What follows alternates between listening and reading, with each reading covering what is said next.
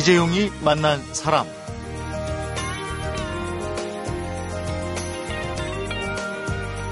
중고차를 사는 게 경제적이다. 50만 원 이하는 자비 처리가 유리하다. 이렇게 나름 열심히 알아보고 차를 사도 또 보험 처리를 하지 않고 개인 부담으로 차 수리를 했어도 이상하게 찜찜함이 남는 게 이 자동차와 관련된 일들이 아닐까 싶습니다. 아, 이유는 한마디로 모르니까 그렇겠죠. 지금까지 23년 동안 자동차 기자로 일해온 기자가 철저하게 소비자 입장에서 책을 써냈는데요. 이 제목이 자동차와 거짓말입니다. 아무래도 우리가 많이 속고 있는 것 같아서요. 오늘은 오토 다이어리에 오종훈 편집장을 초대해서 자동차와 관련된 정확한 정보를 한번 들어보도록 하겠습니다.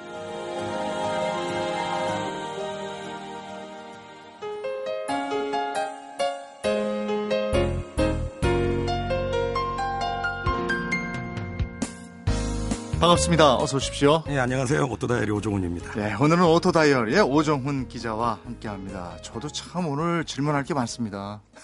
글쎄요, 제가 충분히 답해드릴 수 있을지 모르겠습니다. 자동차 전문 기자. 그렇죠? 그렇죠. 예. 쭉 자동차 쪽에 일을 23년을 보셨습니까? 아, 했습니다. 예.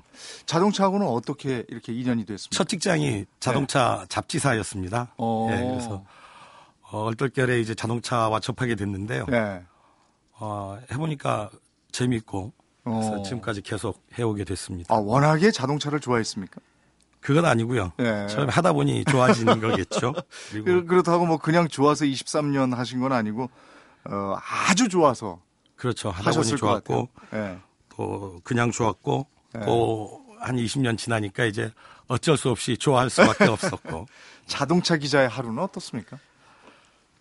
어 기자가 워낙 그 취재를 하는 게 기본이죠. 네. 그래서 늘 이제 사람들을 접하고 그래서 특히 자동차라는 업계를 주로 이제 다뤄야 되니까요. 요즘에 날씨 풀리면서 신차 발표도 많고 그렇죠. 예. 행사장도 취재를 다, 다 가냐 될 일이 많고요. 또 신차가 나오니까 그걸 타보고 아. 이제 기사를 써야 되니까 시승기를 써야 되니까 하루 종일 차 타고 달리는 날도 많고 그렇습니다. 일이 많으시군요. 그렇죠. 자동차 기자는 차멀미 하는 사람은 안 되겠네요. 안 되죠. 네, 운전도 해야 되고 예. 그렇습니다. 23년 전하고 지금하고 많은 변화가 있었죠. 그럼요. 그 한국의 자동차 산업 자체가 예. 엄청나게 이제 발전을 했고 음. 또 우리 이제 자동차 언론 전문 언론으로만 본다고 해도 네. 20년 전만 해도 아주 그 가족 같은 분위기였고 누가 누군지 다 알았거든요. 음. 네. 근데 지금은 어, 자동차를 다루는 뭐 전문 언론 뭐 블로거니 뭐니 해서 행사장에 오는 기자들의 수가 네. 아, 100명을 넘어갑니다. 한 오, 150명 그렇군요. 그러니까 어. 워낙 이제 좀 그 산업이 많이 컸고 사람도 많아졌고 음. 예. 지켜보는 눈도 또 비평하려는 그 눈도 많아졌고 그렇죠. 그렇습니다 이 세간에 떠도는 자동차계의 민간 요법을 한 권의 책으로 완전히 정리를 하셨어요. 어, 제대로 좀 알아야 됩니다. 이렇게 소비자 입장에서 쓰셨는데 대한민국 운전자라면 알아야 할 업계의 속임수, 자동차와 거짓말 이렇게. 근데 이게 참 이- 쉽게 써진 책은 아니었을 것 같아요. 고민 많이 했습니다. 예. 처음에 이제 출판사에서 제안이 들어왔었거든요. 예. 이런 주제를 한번 써봅시다 했는데 아이 어, 솔직하게 얘기해서 내가 자동차 산업 때문에 이제 밥 먹고 사는 네. 입장인데 과연 그들의 거짓말을 있는 그대로 다 까발렸을 때 음. 내가 과연 생존할 수 있겠느냐 제대로 뭐 이런 고민. 신차 발표회 때 딱 연락 안 하고 이러면 어떡합니까? 아 그러니까요. 이제 그런 부분에 상당히 고민을 많이 했는데 예. 사실 잘못 알려진 얘기들 네. 그리고 어, 의도됐던 의도되지 않았던 음. 진실과는 다른 얘기들이 이제 업계에 많이 이제 퍼져 있어요. 그래서 네. 그런 부분들을 누가 정확하게 정리를 해 주었으면 좋겠다라는 생각은 음. 저도 하게 됐고요. 그래서 누군가 해야 한다면 어, 내가 해도 나쁘지 않지 않을까 그런 음. 생각을 해서 아주 어, 심각하게 고민했고 가볍게 썼습니다. 네. 길게 보고 정확히 본다면 자동차 산업 발전에 도움이 되는 책일 것 같아요. 당연히 그렇습니다. 네. 기본적으로 저도 자동차 산업에 애정을 갖고 쓴 책이고요. 네. 이런 이런 문제점들이 있으니 이 고칠 수 있는 것들은 고쳐야 되지 않겠느냐. 네. 뭐 그런 정도의 선의를 가지고 쓴 책이라고 음. 봐주시면 음. 되겠습니다. 그래도 당장 보면 이렇게 길게 긴 걸음으로 못 보고 당장 보면 기분 나빠할 사람들도 있을 것 같아요. 저도 많죠. 책을 봤습니다만 그래서 6개월 조금 넘었죠 책이 나온 지가. 그렇죠. 예. 그 험악한 전화나 그 험악하게 찾아온 사람은 없었어요. 전화가 한번 왔었습니다. 아는 이제 자동차 영업사원 후배인데 네. 아, 개인적으로 알고 있는 영업. 예. 형 이런 거 이렇게 쓰면 우리 뭐 먹고 어, 사냐. 그렇죠. 아, 좀이 최소한의 것들은 예. 어, 이제 굳이 이렇게까지 까발리지 않아도 되는 거 아, 아니냐 뭐 아. 이런 예. 얘기도 있었고요. 개인적으로 참 그 미안하다 하지만 소비자들이 결코 모르지 않는다 다 안다. 네. 그- 그렇기 때문에 영업사원 당신들도 거기에 대응하는 예. 나름대로의 전략 내지는 음. 방법 이런 음. 것들을 무장해야 되지 않느냐 네. 이런 식의 얘기를 했죠. 또 한 업체에서는 아주 이런 책들을 어, 영업사원들이 읽어야 된다. 네. 그래서 한 업체에서 뭐 대량 구매해서 아, 영업사원들에 뿌리기도 예, 했고 예. 저뭐 의도하진 않았지만 음. 저희 어떤 저희 선의, 선의를 받아 주고 알려지는 것 같아서 네. 참 보람이 있었습니다. 이제 소비자들이 점점 똑똑해지고 있거든요. 그럼요. 예. 이제 자연스럽게 알아가는 부분이라. 그럼요. 예. 제가 뭐 이런 정보들을 다 취합해서 정리를 했지만 음, 자동차에 어느 정도 관심이 있는 또 어, 애정이 있는 사람 소비자들이라면 네. 거의 대부분 알고 있는 정보라고도 볼 수 있습니다. 그래요. 예. 근데 오늘 이제 이게 또 방송으로 나가니까 예. 방송 나간 다음에 또 항의 전화 같은 거 오면 무섭습니다. 어떨까 싶어요. 뭐 올 수도 있겠죠. 항의 전화 뭐 이제 항의를 받을 일이 있다면 받아야 되겠고요. 네. 또 항의 전화를 많이 받을 수 있으니까 또 이런 책이 필요하다 하시는 분들은 네. 격려 전화도 해주셨으면 감사하겠습니다. 그리고 오늘 진실을 얘기하면 되는 거예요. 그럼요. 예. 네. 오 기자님도 속아본 적이 있습니까? 많죠. 한두 번이 아닙니다. 예.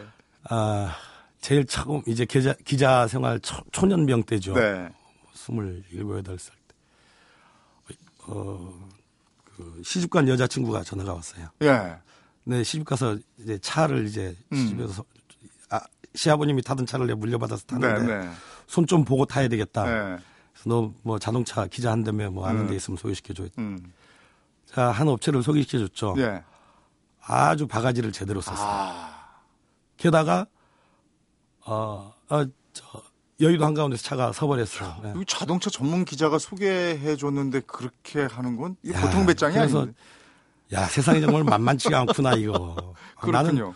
분명히 믿을만 하다고 판단을 어. 해서 했는데 아그 업자가 보기에는 예. 어, 젊은 색시가 이제 뭐 차를 뭣도 그- 모르고 온 그때만 거죠. 해도. 예, 예. 빨간색 르망 예. 이런 거를 한다니 좀 돈도 있어 보이고 좀 하니 씌워도 되겠구나 예. 이렇게 생각한 거죠. 그렇게 한 것 같아요. 예.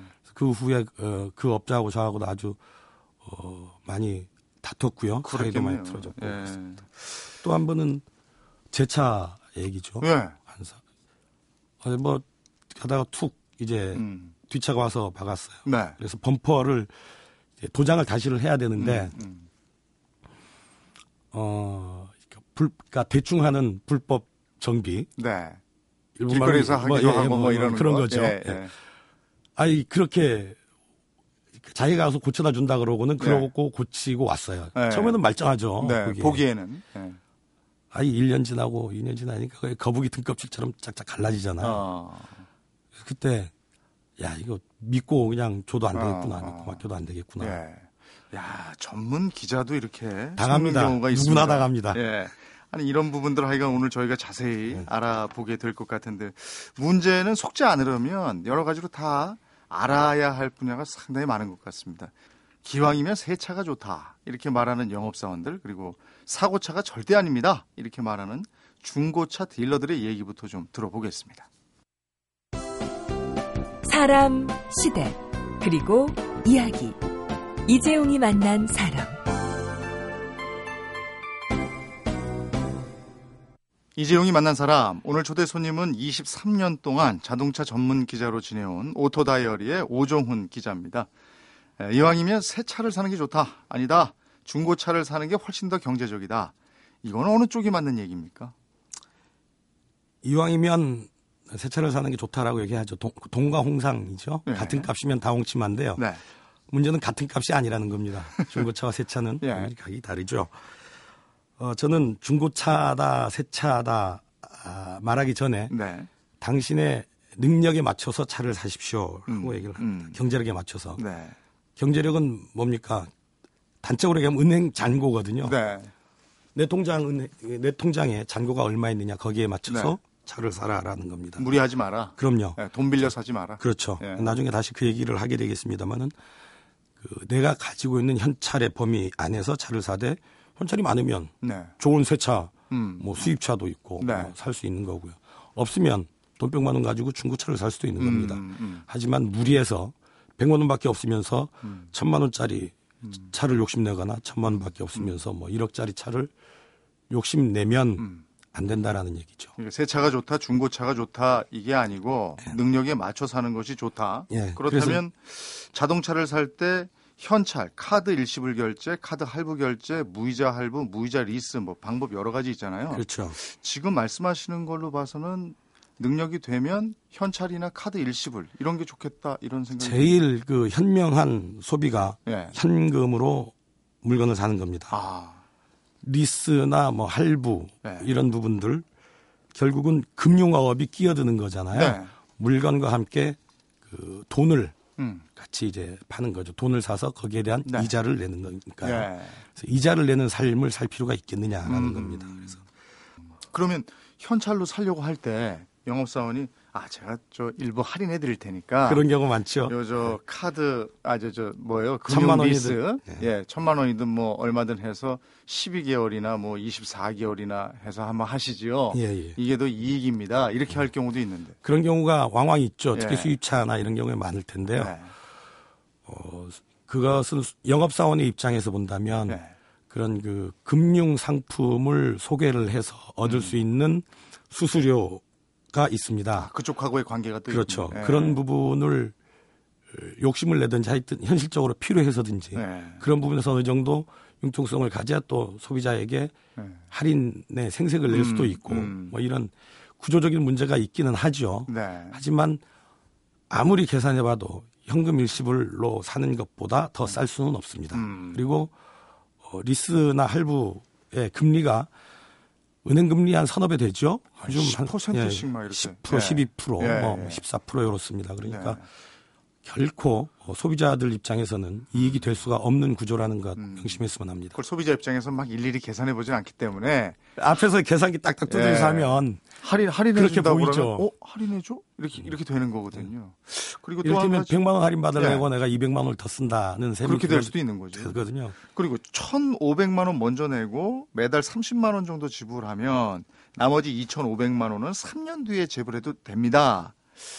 이런 제한도 하거든요. 그렇죠. 예. 이런 것도 가만히 계산해 보면 이게 좀 아닌 건가요? 아니 이거는 간단히 생각해 보면 네. 됩니다. 왜 할부로 사죠? 돈이 없으니까 지금 돈이 없으니까 이제 미리 그 늦춰놓고 네. 돈 지불 시기를 네. 늦춰놓고 네. 사는 거죠. 지금 지금 돈이 없는데 3년 뒤에 할부금 내느라고 돈도 저금도 못 할 텐데 음. 3년 뒤에 내일 2,500만 원은 어떻게 마련하라는 겁니까? 예. 결국 3년 동안 이자 내서 차를 타다가 예. 그 시간이 되면 차는 뺏기는 수밖에 없죠. 음. 아니면 음. 2,500만 원을 음. 어디서 마련해 오던가. 음, 근데 이런 식으로 소비 생활을 하는 사람이 3년 뒤에 2,500만 원의 현금을 확보할 수 있는 가능성 음. 저는 그렇게 크지 않다고 봅니다. 음. 빌려 타는 것에 지나지 않는다. 그럼요. 예. 그래서 40만 원만 있으면 수입차를 탈 수 있다라고 얘기를 합니다. 예. 수입차를 살 수 있다라고 얘기하지 않거든요. 탈 수 있다. 예. 아. 내 차가 아니고 빌려 탈 뿐입니다. 아. 그래서 결- 절대 이런 그 현혹에 넘어가지 않으셨으면 좋겠습니다. 계산 잘 해봐야 되겠어요. 그러니까. 그또 새 차 살 때 속기 쉬운 게 또 뭐 있습니까? 원스톱 서비스 다 해드립니다. 등록까지 저희가 해드리겠습니다. 등록까지 어, 해드리겠습니다라는 네. 얘기가 있죠.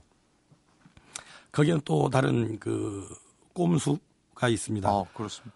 아, 소비자가 차를 수- 사서 임시운행 기간이 있잖아요. 등록하기 네, 전까지.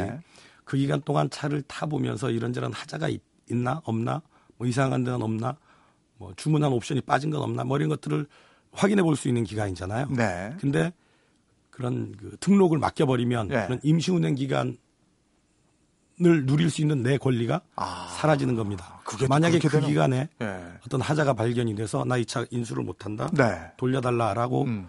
어떤 그 자동차 제조사와 법적 그 다툼을 한다고 가정을 한다면 네. 그 차의 명의가 네 명의로 그러니까 등록이 되어 버리면 아. 네 명의로 되어 있는 거잖아요. 예. 근데 등록되기 전에 음. 네 명의로 되기 전에 그런 문제 제기를 하면 문제가 해결될 수 있는 그 가능성이 훨씬 더 높은 거죠. 아, 그러면 등록은 내가 하겠습니다. 이래야 실속 있는 소비자군요. 그럼요. 어 그런 문제가 있어서 일부 수입차에서는 등록은 반드시 저희가 해드려야 합니다라고 하는 데도 있습니다. 제가 등록하겠습니다 하면 아, 그러면 차 못 팔겠습니다 하는 경우들이 아? 있거든요. 예. 그게 또 그런 차이가 있군요. 그리고 등록 비용 차액은 본사에서 해결해 줄 그러면 겁니다. 제 책에 나오는 그 네. 내용인데요. 네. 어, 영업사원 여러 가지 이제 이제 소비자를 많이 속여서 네. 등록 과정에서 만약에 등록 비용이 300만 원이 네. 들었다 하면 350만 원을 청구를 한 거죠. 네. 그래서 소비자가 일단 달라 그러니 줘서 네. 준 다음에 영수증 네. 비용 쓴 거를 확인을 해 보니 50만 원 이 차이가 난다. 이거 어떻게 된 거냐 했더니 네. 아 그거는 뭐 그 과정에 약간의 차이가 있었는데 본사에서 보상을 해드릴 겁니다. 어. 라고 잠시 후에 그 영업사원의 옆에 책상에 앉은 영업사원이 본사입니다. 아. 뭐 누가 거래하는 과정에서 이런 문제가 있는 걸로 알고 있는데 일단 따지면 네. 주는 거고 안 따지면 그냥 갖는 거고 이렇게. 보상해 드리기로 네. 하겠습니다라고 했는데 어, 그 친구가 다 알아봤던 영업사원들이거든요. 네. 핸드폰에 영업사 핸드폰들이 다 입력이 되어 있어서 네. 그 옆에 있는 친구라는 걸 알죠. 아. 알았죠. 그래서 뭐 하여튼 그런 경우가 있었는데요. 음. 하여튼 그, 그 거래 관계에 있어서 확인해야 될 부분들은 꼼꼼하게 확인해 보는 게 좋겠습니다. 조금 귀찮더라도 이런 그럼요. 부분은 내가 좀 하는 게 좋겠다. 그럼요. 예. 그리고 일단 차를 받으시면 나중에 조치해 드리겠습니다. 문제가 있는 차를 일단 받으시면 나중에 네. 조치가 될까요? 제 동생 얘기입니다. 네. 그 국산차를 하나 이제 주문을 해서 인도를 받았는데 오디오 그 표시창이 예. 이제 제대로 정상 작동을 안 한다는 어. 거예요. 오빠 이거 어, 받아야 돼 말아야 돼. 어. 저는 절대 그 차 받지 말고 돌려보내라. 어. 하자가 있는 제품을 그 일단 안 받은 된다. 뒤에 네. 조치해 주겠다라고 얘기는 하지만 네. 받은 뒤에 걔네들이 하세월이다. 어. 한 달이 되든 되든 두 달이 되든 예. 언제가 고쳐질지 모르니까 고치고 와서 인도를 받아라 하루 이틀 음. 정도는 차 늦게 받아도 되지 않느냐 음. 했더니 영업사원이 쩔쩔매고 사실은 제가 소개해서 했던 것임에도 예, 불구하고 예. 쩔쩔매더니 한 서너 시간 만에 해, 그러니까 그날 해 뜨기 해 지기 전에 예. 고쳐가지고 왔어요. 아. 이제 그런 부분들 어떤 그 명확하게 자기 의사를 표시해야 될 때, 자기 권리를 얘기해야 될 음. 네. 때는 아주 분명하게 하는 게 좋겠습니다. 완벽한 제품을 받아야 한다. 그렇죠. 일단 나중에 조치 이거는 하세월이다. 그럼요. 예, 제 계좌로 입금하셔야 할인받을 수 있습니다. 일부 영업사원이죠. 네. 아주 대다수 영업사원 하시는 분들은 성실하게 고객들을 대하고 하- 합니다만 일부 영업사원의 경우에 꼭 이런 사고들이 납니다. 사- 신문 사회면이나 뭐 이런 그 뉴스에도 나오고 그러는데요. 영업사원이 내 개인 계좌로 돈을 받아서 음. 돌려받게 하는 거죠. 음. 먼저 그 차 나간 대금을 받아서 네. 지금 차 살 사람의 예. 대금을 넣고 대신 할인해 준다 그러고 예. 그러다가 이제 돌고 차들이 이제 누적이 되면 감당이 안 돼서 결국 사고가 나는 거죠. 예. 그런 경우가 작, 작년만 해도 한, 두- 어, 크게 대전에서 그리고 네. 서울 목동에서 그런 경우들이 있었는데요. 영업사원 개인 계좌로 입금하라라는 얘기는 100% 사기로 연결될 그렇게 하는 회사가 없는 거죠. 그죠? 없죠. 네, 모든 회사 정책은. 예. 회사에 입금용 계좌가 있습니다. 그렇죠. 거기로 예. 입금을 해야 되는 것이고요. 예. 영업사원이 떡밥을 던지죠. 5천만 할인해 원짜리면 한 10% 20% 할인해 드릴게요. 네. 5천만 원짜리 20%면 천만 원인데 아, 그럼요. 고민이 생기죠. 단 조건은 내 개인 계좌로 넣어야 된다. 100% 사기입니다. 아. 개인 계좌를 그 이용하려는 영업사원이 있다면 네. 정확하게 거절의 네. 표시를 하시고요. 분명히 거절해야 된다. 그쪽 회사로도 네. 당신의 영업사원이 이런 제안을 했었다. 네. 더 이상의 피해를 막기 위해서 그런 그 제보 뭐 이런 부분들도 필요하지 않을까 싶습니다. 음. 네. 자동차 그 살 때 채권 사고 팔고 이러는 거는 그냥 영업사원한테 맡기면 되는 거죠. 대부분 맡기죠. 네. 그러니까 본인이 해도 사실은 네. 그렇게 크게 복잡한 게 아니거든요. 근데 그 굉장히 복잡하다고 가서, 생각하고 안 아니요. 구청에 가서 한 한 5분 10분 이렇게 여기 가서 저가 하세요 저가 하세요 하면 네. 인세 붙이세요 뭐 세금 내세요 하면 계산해 주는 대로 하면 되거든요. 네, 네. 그리고 바쁘셔서 영업사원에 맡겼다면 차후에라도 반드시 그 영업 여- 영수증을 체크를 하셔서 입출금이 정확하게 맞는지 음. 좀 체크를 해 보시면 바로 좋겠습니다. 파는 거니까. 그럼요. 예, 예. 그러면 지금 이제 새 차 살 때 우리가 그 좀 알아야 될 것들 쭉 말씀을 해주셨는데 중고차 살 때 절대로 귀담아 듣지 말아야 할 얘기는 뭔가 궁금해요. 이거 사고차 절대 아닙니다. 그렇죠. 아 그래요? 음. 이러고 샀는데 그렇죠. 사고 차면 이거 어떡하냐 이거죠. 사고차 절대 아닙니다. 뭐 거의 네. 대부분 거짓말입니다. 아, 결과적으로 예. 싸고 좋은 차 있습니다. 싸고 좋은 차가 어디 있어요? 문제가 있으면 싸지는 제가 거고. 파는 겁니까? 네. 예. 문제가 있으면 싼 차고 예. 뭐 문제 없이 좋은 차면 좀 비싸고 그러죠. 아, 싸고 좋은 차는 예. 있을 수가 없습니다. 아하. 그러면 지금 사지 않으면 손해입니다. 이 물건 바로 나가요. 중고차는요. 네. 그 구매 시점을 늦출수록 차를 싸게 살 수가 있습니다. 아. 이를테면 어, 증권 시장의 약보합 장이 계속 되는 그런 네. 어차피 시간이 되면 연식이 올라가고 네, 네. 연식이 올라가면 차는 이제 차값은 떨어질 수밖에 네. 없죠. 그래서 구매 시점을 늦추면 조금이라도 늦추면 어, 좀 더 싸게 차를 살 수가 있죠. 음. 그리고 새 모델이 출시된 이후 음. 아주 그 A라는 차가 이제 full change해서 딱 나왔습니다. 그러면 구형 A형 모델, 구형이 된 이전 모델은 떨어지죠. 값이 네. 확 떨어지죠. 예, 예. 이렇게 이제 그리고 월말이 지나면 월말마다 이제 중고차 평가가 돼서 가격이 어. 결정이 되죠. 그럼 그 다음 지나면 싸지고 연말이 지나면 음. 싸지고 뭐 그러면 저 연초나 연초에 사는 게 그렇죠. 낫다는 얘기. 그렇죠. 어, 그- 그럼 더 싸게 거. 살수 있다. 그, 그, 예. 그렇죠. 그러니까 늦출수록 싸게 살 수 있는데 그렇다고 안 사고 마냥 늦출 수는 없잖아요. 예, 예. 그래서 이렇게 보시다가 적당한 시기에 내 눈에 딱 띄는 좋은 차가 있다 싶으면 예. 그때 사는 게 맞습니다. 지금 사지 않으면 손해라는 건 없다. 그렇죠. 예, 적절한 시기에 사면 된다. 그렇죠. 예, 주행 거리가 이거 얼마 안 됩니다. 한 10년 된 차인데 한 5만 킬로 뛰었어요. 예. 의심해 봐야 되는 차들이거든요. 음. 대개 평균 1년에 20, 1년에 2만 킬로. 예. 저는 좀 안 뛰는 차들은 뭐 한 만 킬로 정도 네. 이렇게 보는데 차 모셔두는 것도 아니니까. 그렇죠. 예. 그래서 10년 지나고 이런 차인데 뭐 5만 미만이다 뭐 이러면 네. 뭔가 이상하다라는 생각을 하고 그게 진짜 이상한 차일 수도 있고 네. 아니면 진짜로 괜찮은- 5만밖에 예, 안뛴 예. 차일 수도 있는 거거든요. 근데 그걸 어떻게 확인해요? 어, 보험개발원의 그런 부분들을 검사해 보- 그러니까 조회해 볼 수 있는 조회 이력 서비스가 있습니다. 그리고 아, 카히스토리라는 사이트도 있고요. 아. 이런 데를 통해서 그 차의 넘버를 해보면 네. 그, 사- 그 차가 지금까지 쭉 정비해 왔던 이력 혹은 보험 수리를 받았던 이력에 아, 그게 다 남아 있어요. 그 주행거리가 이제 같이 물려서 남아 있거든요. 아. 이런 부분들 같이 확인해서 보시면 예. 속을 위험이 좀 더 덜어지지 않을까 싶습니다. 예. 야, 정말 저 알아야 면장도 한다 이런 옛말이 있잖아요. 예, 그게 예. 확 떠오르는데 이번에는 자동차 보험에 대해서 정확한 정보를 좀 알아보도록 하겠습니다.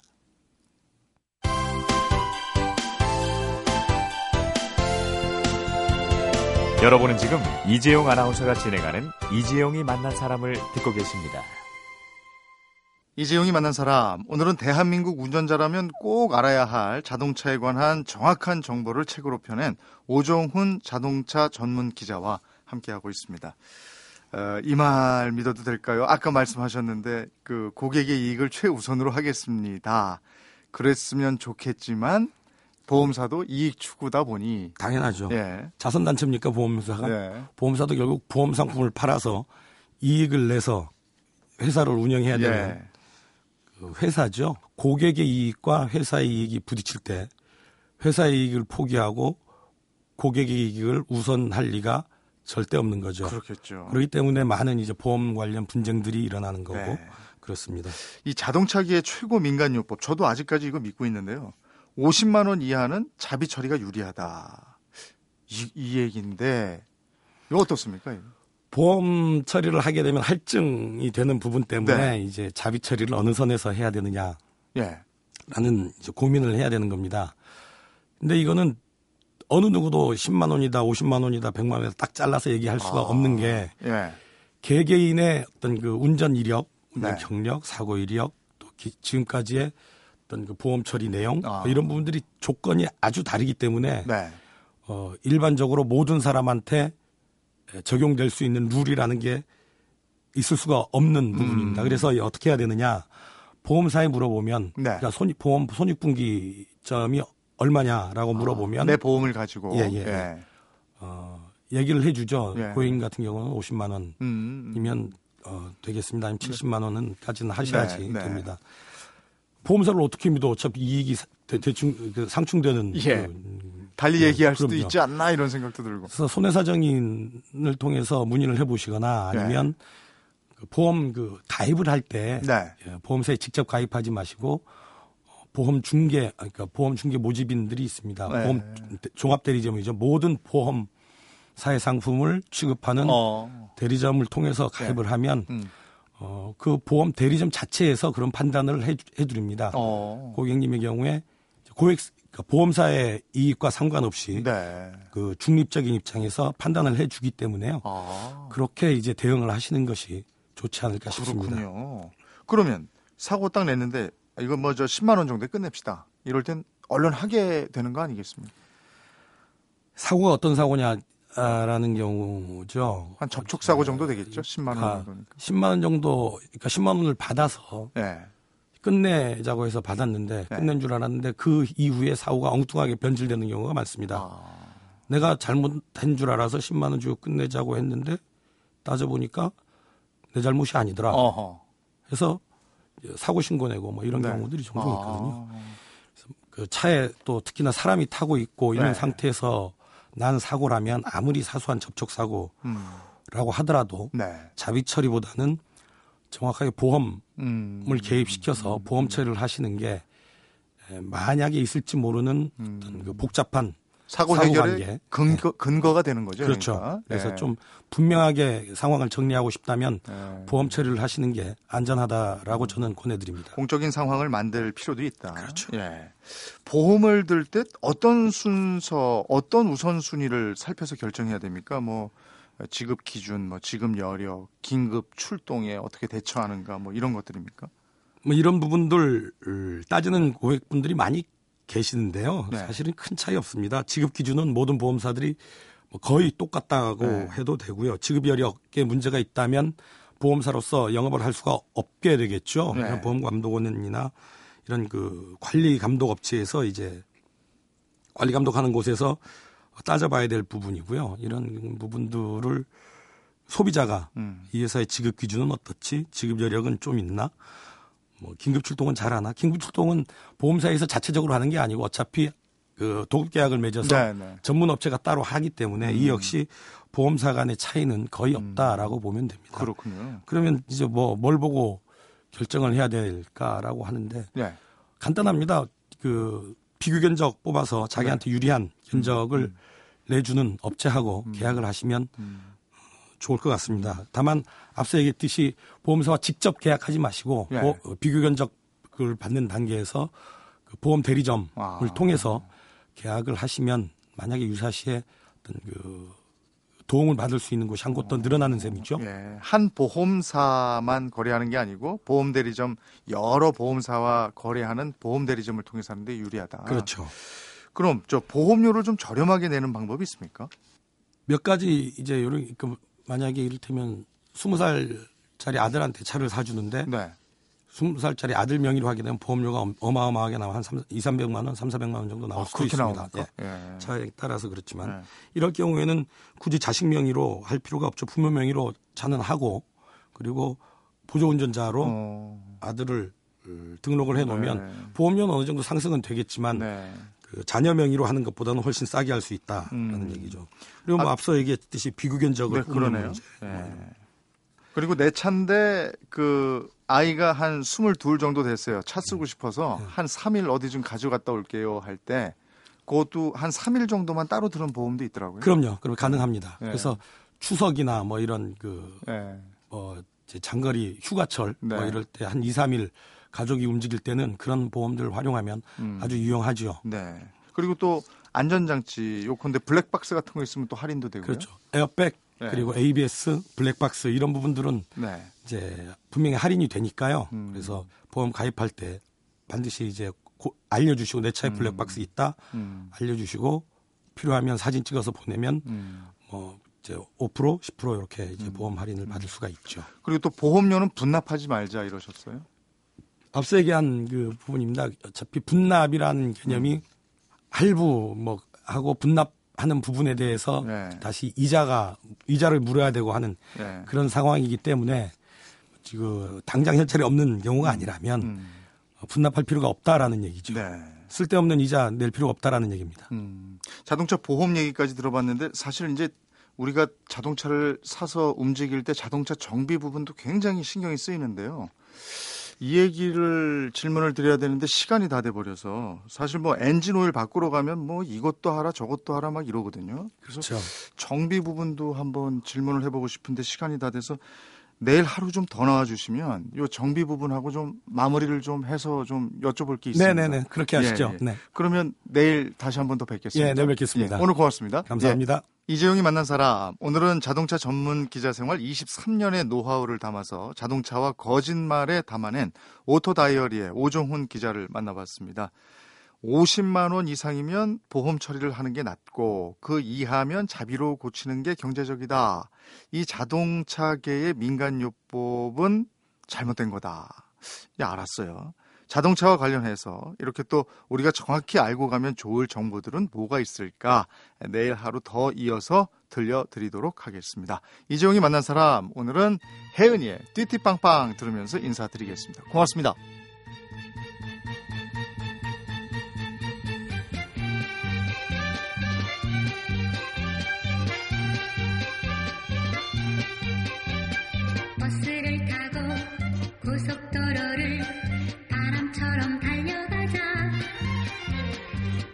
소리가 들려.